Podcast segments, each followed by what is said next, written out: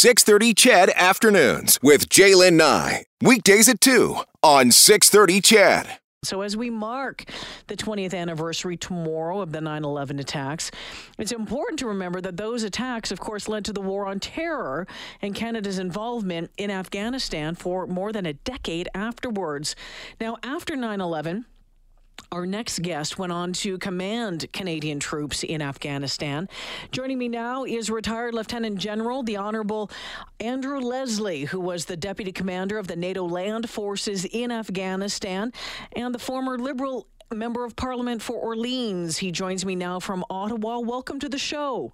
Thank you. Thank you for having me on. Can you take me back to that day? Where were you on September 11th, 2001? I was uh, the national J6, so I was responsible for communications and electronic warfare and signals intercept for the Canadian forces. And uh, my senior team and I were at um, uh, a building in downtown Ottawa, and we were doing a an annual gathering to try and plan the way ahead. What we were going to do in terms of training, of operations, and uh, allocating resources uh, across the various departments that worked for me. And when you turned on the TV and you saw what was going on, what, what went through your mind? Um, a one of the senior NCOs, a sergeant major, dashed into the room and said, "Sir, you got to turn on the TV right now." We just got a call from National Defense Headquarters, which was only probably less than a thousand meters away.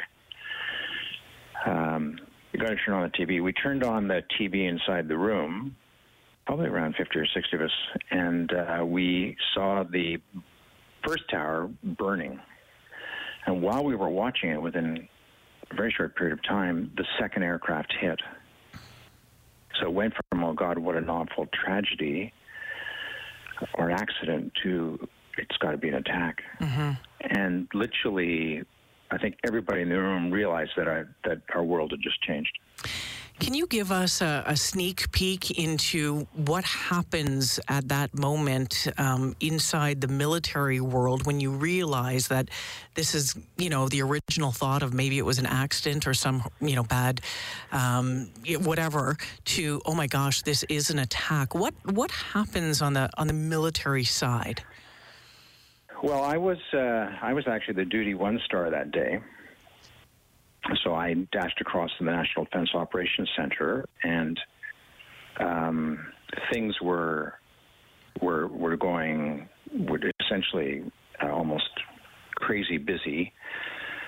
Phones ringing and people dashing in to fill the stations and consoles at the operations center. But the bottom line was really no one knew more in, than anything that about that which they'd just seen on television. But within a short period of time, remarkably short period of time, all sorts of uh, meetings were being set up uh, with the Prime Minister and the senior serving generals, uh, the Minister of National Defense. Um, and uh, within a short period of time, I was replaced, and I had an operational role to play in the sense mm-hmm. that I was um, gathering my team to figure out how we could interface with our American colleagues in terms of trying to find out through signals intercept and electronic intelligence where this what had happened, what was the point of origin.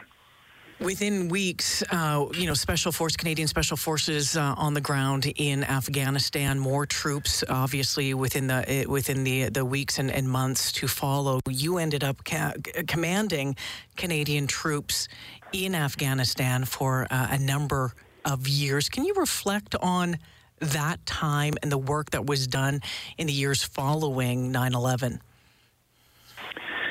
It was 9/11, as, as mentioned. It was we all realized our world had changed, and, and the armed forces changed to the same extent that the rest of the world did. So it was it was dramatic, and that moment then become became consuming for all involved, especially those who had a direct role in the fight. It took a while to figure out uh, that they had been the terrorists had been trained in Afghanistan, and that was the point of origin for a lot of the activities. And then you're right, I, I, I was the first general officer to serve in Afghanistan with 2,500 excellent Canadian soldiers in Kabul. And the start of a decade mm. of of intense activity, which was um, incredibly busy and frantic, and at times tragic, and at times exhilarating. We're joined this afternoon by retired Lieutenant General Andrew Leslie, who commanded Canadian troops in Afghanistan, as as you just heard. And of course, Afghanistan came. Um, after a number of, of years that have, you know, been been described as, you know, decade of darkness. There was a lot of cuts to the to the military, and I think for a long time, Canadians really weren't paying attention to the military. Afghanistan changed that. And I think you saw that obviously firsthand in, in the support that um, our military ended up receiving. We saw yellow ribbons. We were wearing red on Fridays, uh, lining the streets when people came back. The outpouring of grief when um, when our soldiers when our soldiers died. Can can you can you look at that and and and and, and expand on that and what that was like, you know, in your role? And are you concerned that that has changed once again, that that support is waning again for our men and women in, in uniform? Uh, those who serve in uniform always have a sense of fierce pride in that which they do, which is essentially, at the drop of a hat, be prepared to go into harm's way and save the lives of Canadians or fight the good fight when ordered to do so to protect either Canadians overseas or national interests. You're quite right. It was a decade of darkness, coined by General Rick Hillier mm-hmm. um, in the decade, in the 10 years prior to the start of the Afghan war, or this latest Afghan war. Having said all that, I think Canadians always had a sense of quiet satisfaction with their armed forces, but it had been many years since the sound of the guns had echoed, and um, the immediacy of uh, the media. Uh, we did a tremendously good job of, you know, following the activities and showing Canadians right in their living room what we were doing.